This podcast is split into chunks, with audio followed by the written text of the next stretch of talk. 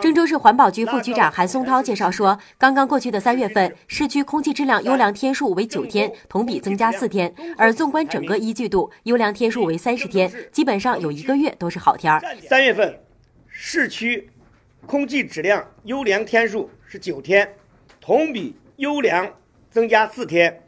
第一季度优良天数三十天，同比增加二十天。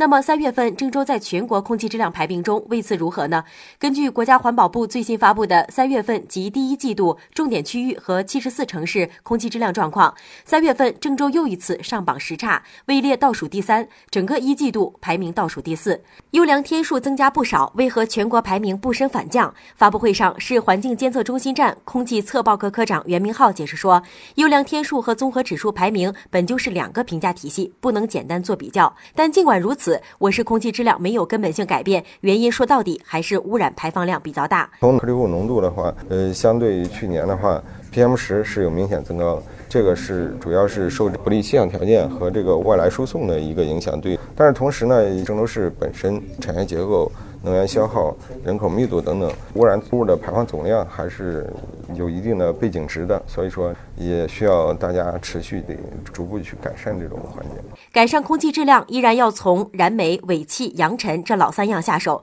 那么，近期郑州大气治理有哪些新举措？发布会透露，郑州大气污染防治总体方案编制工作已全面启动。中国环境科学研究院下一步将优化实施方案，以扬尘控制。机动车及非道路移动机械尾气污染控制、工业废气回收减排示范工程控制等大气污染防控专项方案为重点，确保按时高质量完成方案的编制工作，为郑州市环境空气质量的改善提供。技术支撑。发布会还对三月份在线监控中发现的两家排放超标企业进行通报，分别是中牟县洁源污水净化有限公司和新密市恒丰纸业有限公司。目前，环保部门已对这两家企业进行了调查处理。